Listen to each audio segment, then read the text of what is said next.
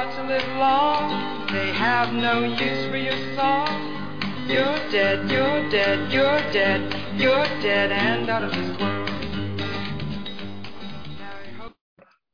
Welcome back to the Vampire Movie Minute Podcast, a podcast dedicated to any and all vampire movies uh, that we can get our hands on. And we are continuing our coverage of the 2014 t- movie, not the TV show, What We Do in the Shadows. And I am your host, Dr. Chris. And I'm Scott Danielson.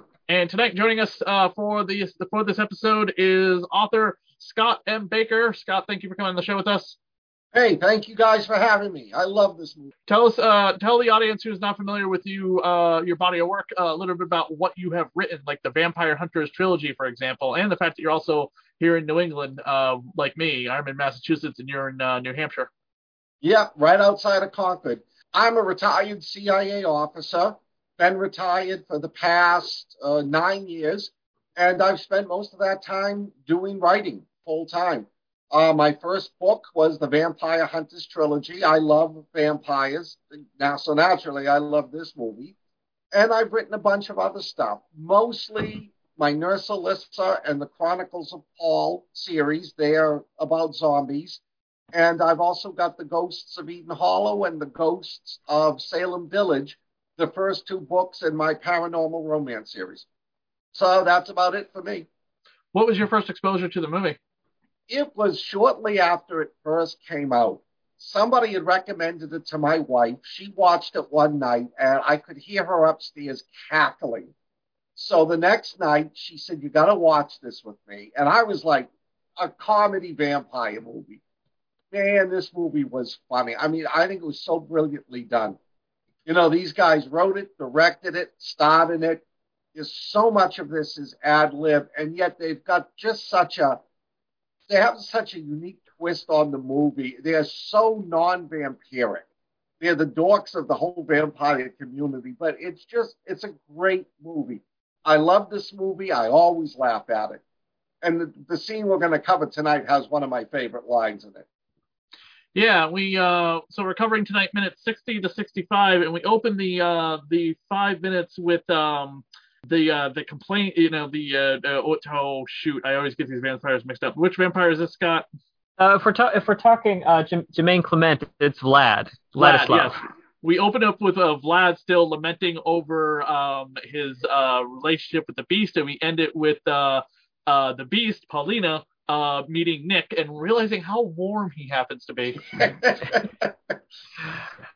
yeah it's it's interesting when we first when we first meet Vlad, well, not Vlad. When we're when Vlad's talking about the beast last last we spoke, he was uh, showing us very crude drawings of like uh, a beast with uh, a, a genitals at the at the chest level. I just love that he's like his version of sulking is that he put his coffin on the floor.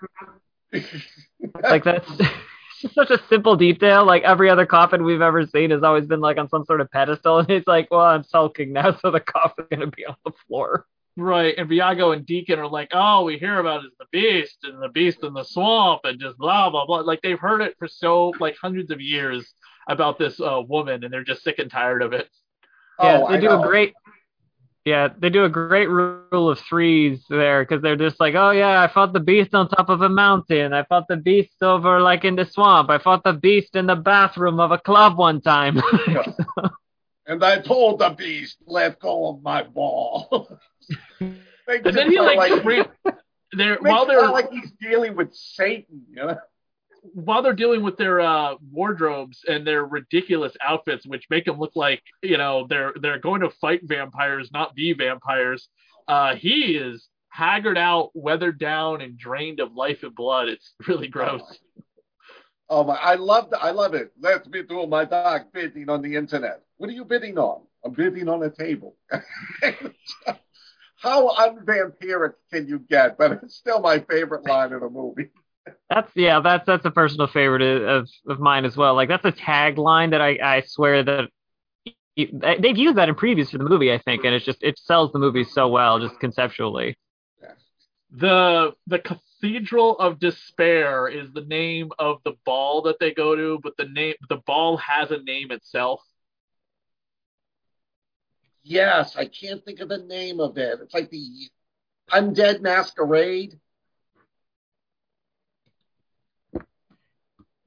Yeah, I'm trying to hang on. Looking it up. Trying to see if I can find out what it is. Yeah, while you're looking up the uh, the proper name of the ball, this kind of reminds me of in Salem, Massachusetts, um, and uh, the last one just got postponed till March. Uh, Vamp Fangs, the owners of um, the Vampire Ball in Salem, uh, were going to have their next uh, ball, and it was going to be masked. You know, you're going to have to have your COVID, you know, vaccination card with you to prove that you've gotten vaccinated. Um, and uh, but unfortunately, with the Omicron virus uh, variant, they uh, pushed it back to March. But this ball very much reminds me of that that I have been to in Salem at least twice before. Uh, not since 2019, but yeah, because they didn't have it in 2020, and the one time they had it in 2021, I was, just wasn't able to go. Uh, but yeah, they have a big Soiree vampire event, and uh, at the Soiree of this vampire event, we find out that Jackie has been turned into a vampire by Nick, which is Yeah, they yeah yeah they just call it the unholy masquerade. Yeah. the Unholy Masquerade. That's right. Uh, which I've been to a masquerade ball, but I've not been to a vampire masquerade ball. So I've been to a vampire ball, I've been to a masquerade ball, but not a vampire masquerade ball. I've got to do that one in Salem. I I missed that one the past few years. Well, since I moved up here in 2017. Yeah, it happened twice in 2019. Obviously, that didn't happen in 2020. And then in 2021, they had one event, and then they had a massive, like, really expensive event uh, with like all these activities, and, and like it was a little overpriced. But the normal ball itself is like forty dollars to get in. Oh, that's not bad. No, Yeah. that's not too. That's not too too bad. Uh, Yeah, what what I love is that the look and feel of this very formal ball and masquerade is that of, of like a college party or a con. Like it's yeah. It's almost like like it looks like it about takes to place in a church basement. it's yeah, I know. It's Yeah, it almost like they're gonna look like play um, Vampire the Masquerade. You know, I'm I'm figuring that's going to be like in Van Helsing, this large room. They're all elegantly dressed, and like you said, it looks like a bunch of it looks like a college frat party. It's the worst. And uh, I mean, uh, Deacon, um, uh, uh, yeah, Deacon uh, cr- uh, chastises Nick for turning Jackie into a vampire when you know she, he needed her to do his laundry, but he wasn't planning on turning her into a vampire himself. And then turns around and says, "Well, she's kind of a terrible familiar." a She's not, jackass. the, she's not a good servant. No, I just love Deacon's obliviousness when he walks up to Nick and he goes, "Do you mind if Stu is killed?" Yeah. Now we're we're gonna try and go through who these people in the party are, and there's no names for a lot of these characters. It's the World War II Nazi Yeah. vampire one, two, three, four, five, and six. Succubus one, two, three. The zombie one and two, and then a lot of uncredited vampires. Um, that aren't necessarily listed as being in the scene, but good fucking luck trying to figure out if they are who they are. None of these people have IMDb photos. Oh, So really? your guess is as good as any of ours. but a lot of them don't have credits beyond this one film too. So I'm wondering if they were just basically friends of uh, Taika and and and and um, uh, uh, Jemaine, and they were just basically casted to be you know background extras, just like you would. Background extras sometimes do not have a career in Hollywood; they're just there to fill the background. Yeah. Yeah, uh, it really gets you really get the impression they just picked up like folks from Wellington that they may or may not be connected to. For this. right. Um, the caller on the uh, stage before they introduce uh, the Beast, who's Paulina. Do do we do, do we get her name? I Uh, don't- know. don't, I don't. I don't see it. It's a it's a limited cast listing, as you said. Yeah, no, I don't ever recall seeing her name. Yeah. Are you looking up? Did you look it Yeah. up on IMDb? Yeah, she's Yeah, I'm on trying. I'm not. I'm not IMDb. really well, seeing Paulina, anything in particular. Well, Paulina the Beast is listed just below Jackie on IMDb. So, um, and her name is uh, Elena Stejko. Stajok. Stajok. I'm sure the Stejko. T. Yeah, something. It's S T E J K O. Something is probably silent that you're not supposed to be pronouncing. Yeah. Um, and sh- her IMDb list again is like a couple things, and then that's really it. Yeah, it's it's yeah, it's it's interesting. It's And of course, it, it, we're we're talking we're kind of talking around it that the beast is in fact just a, a normal woman, look at one female vampire. One of the scenes, uh, one of the scene parts I liked about it was when she starts pointing out for the first time the cameraman. Yeah, what? That's not this. That's not these five minutes. Oh, that's out. Okay, sorry. yeah. All right. No, at no, you're, no, you're, you're at minute 103, by the way, 13, I want to point out somebody that kind of looks like the Babadook. He's got like black sunken in eyes, long black hair, a black top hat. He doesn't quite look like the Babadook, but he's definitely like the creepiest looking of the vampires because the zombies don't really they're not creepy. The you know, the ghouls, the vampire familiars that are half turned. Yeah, I I really I really enjoy how like the zombies are trying to like yeah we're trying to change our image about like the we don't want to be mindless and we got some new ones over here. Would you like to meet them? And one of my favorite little bits, Viago, Viago doesn't actually shake their hands. He puts a napkin in his hand to shake their hand. Viago's my favorite. He's just so sweet and lovable, but so he's the he's the least the last one of the group you'd expect to be a vampire.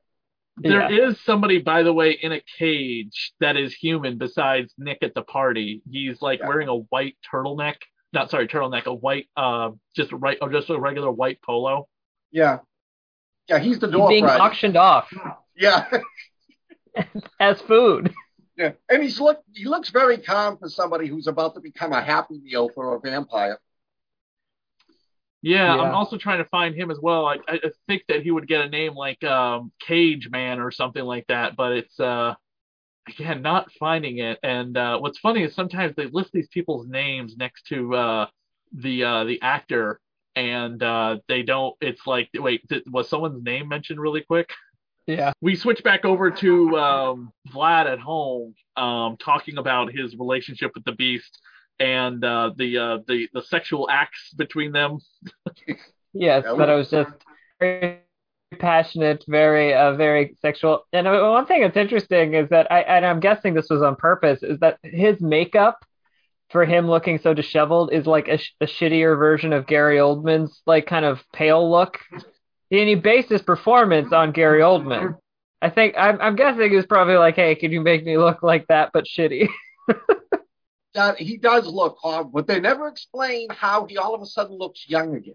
Yeah, Right. Yeah, Uh, yeah, I mean, list- Viago's like, you know, on your way there, you can stop, you can eat somebody. you know, Yeah. blah, blah, blah. My my yeah, I don't know. my question is is when they're um, filming the dance scene and Nick is dancing with Stu, um, and they're dancing around in circle, and, and the and the zombie's also in the frame. I'm wondering if that's a TV that's just playing footage of the room emptied out, and uh, and uh, Oh. Stu and the zombie are the only two in the shot. Yeah, Oh, Nice little- yes. nice little gag there. I Very wonder easy how gag they to did do. that. What was that? I wondered how they did that. That is a good shot. Well, sometimes they uh, they just have the actors in the same room, and the the camera's looking through, um, you know, like uh, what's supposed to be a mirror, but it's it's actually just a complete other set. Yeah, I was looking through to see, but I can't find any any listing for any of the other background actors for the ball. She meets two really attractive vampires uh, really quickly. You know, shakes their hand. It's just a quick like seconds. It's after the mirror scene, and that's it. Uh, that was that that would be the uh, the vampires that I gravitate to at a uh, at a ball just to be like, oh hello, um, Yeah. before moving on. Uh, and then she uh, she comes over to meet uh, Deacon and the crew, and Stu is there. And that's when she gets a hold of his hand and realizes just how incredibly warm he is, wondering if he's possibly a demon. And our five minutes ends. Yeah, we've got the we've got the setup for our our showdown, as it were. That com- that comes in the next five minutes. Definitely. She seems to be her um her boyfriend or whatever that guy is, by the way, seems to have I don't I don't quite know what he is. I'm assuming he is just like a ghoul or something. He he looks yeah he looks like uh I don't know like a he looks like a Bela Lugosi Dracula that just aged poorly. Like that's Yeah, it's really weird. yeah, he's got that. Yeah, he doesn't look good like any of the other vamp. I'm just wondering if he was a cross between a vampire and something else. But again, why would somebody so good looking at well, relatively so good looking as the Beast be with him. It's a step up from her previous boyfriend, who uh, Oh. you know is sulking at home. Yeah. Doing his dog bidding on the internet. Scott, where can people find us online? You can find us Oh. at the. You can. Oh, sorry. it's confusing. There's two Scotts. Uh, you can find us at the Vampire Minute on Twitter, and we're the Vampire Movie Minute on Facebook. Awesome. And Scott Baker, where can people find you? Best place to find me is on Facebook, Scott Baker's Demon Hunters. Awesome.